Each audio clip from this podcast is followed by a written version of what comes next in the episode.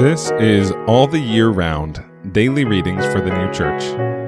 Today is Monday, September eighteenth, twenty twenty-three.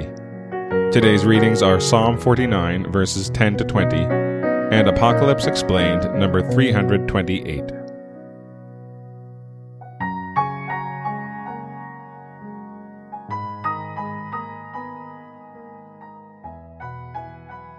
Psalm forty-nine, verses ten to twenty. For he sees that the wise die, the senseless one and the brutish one perish together, and leave their belongings to others. Their inward thought is that their houses will be to eternity, their habitations for generation and generation. They call by their own names the tracts of ground. But man, who is in what is precious, abides not. He is similar to the beasts that are cut off. This, their way, is senselessness for them, and those after them who are well pleased at the words of their mouth. Selah. As a flock are they put in hell. Death shall pasture them. And the upright shall have dominion over them in the morning, and their form shall wear down. Hell shall be a dwelling place for it.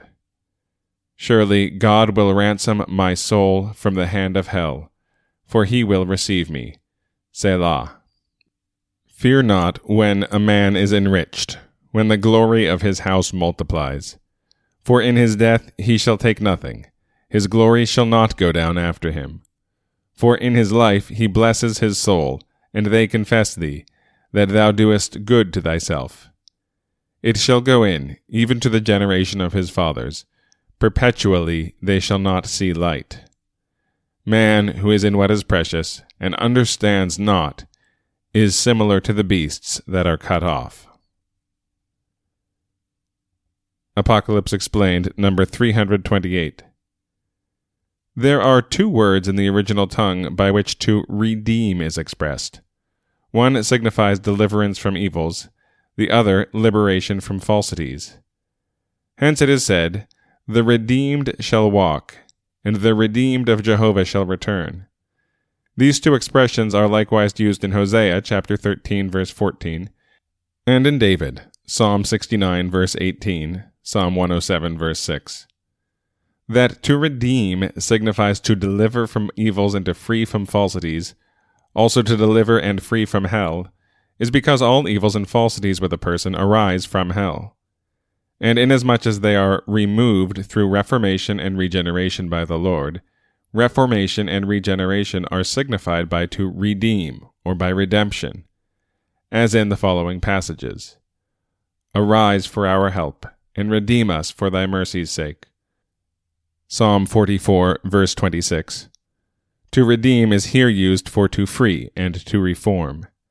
Again, God hath redeemed my soul out of the hand of hell, and he shall receive me.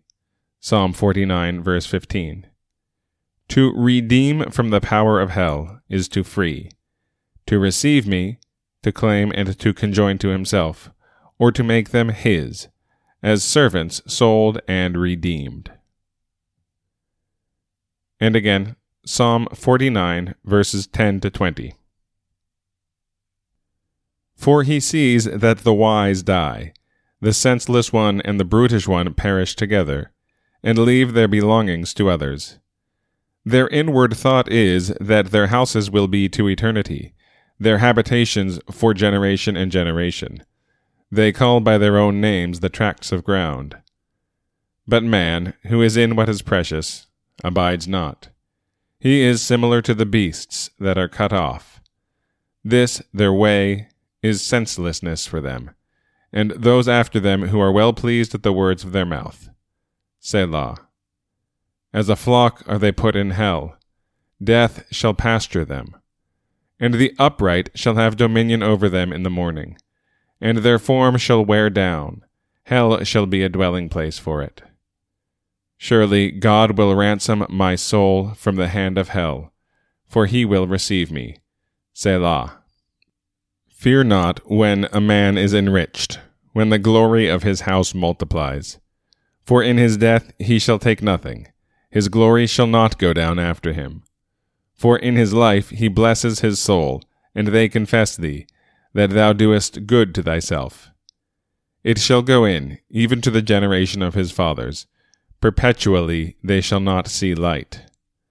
Man, who is in what is precious, and understands not, is similar to the beasts that are cut off.